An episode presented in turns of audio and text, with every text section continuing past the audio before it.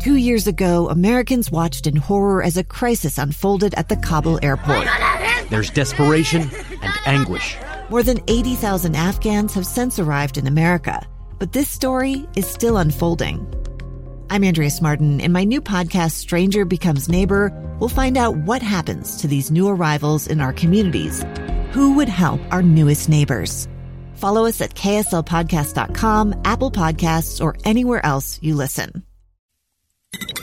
KSL's top stories on the coronavirus. I'm Maria Shilaos with your daily coronavirus update. There have been more than 1,800 new cases of COVID 19 reported in Utah since yesterday. The Utah Department of Health reporting school aged children account for 418 of those cases. The rolling seven day average for positive tests is 1,436 per day. Nine more people have died. All week long, we've been bringing you in depth information on COVID sticker shock, the real cost of the coronavirus. Today, you're going to hear about a man who's been fighting a nearly $100,000 hospital bill for over a year. What most people don't realize is if you wind up in the hospital, you don't just pay a hospital bill. You pay individual doctors, you pay for lab work, you pay for every little bit of therapy involved in your care. So there's three for over 28,000. There's a one on August 3rd for over 18,000.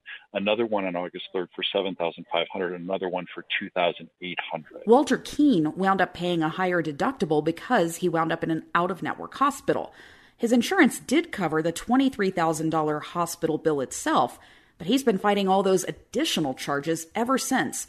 Becky Bruce, KSL News Radio. Pfizer is asking federal regulators today to allow younger kids to get the COVID 19 vaccine. This is what many parents of elementary school aged kids have been waiting for. Pfizer formally requested emergency use authorization for its vaccine in 5 to 11 year olds. The FDA's science advisors will discuss it later this month, and assuming they decide it's safe and effective for younger kids, the shots could begin within weeks. Kids have been at lower risk of severe COVID 19, but they can sometimes get quite sick. Pfizer studied the vaccine in 2,200 kids 5 to 11 years old and found no serious side effects. That is ABC's Aaron Katersky reporting. President Biden is in Chicago today to focus on what the White House says is the effectiveness of the COVID 19 vaccine requirements.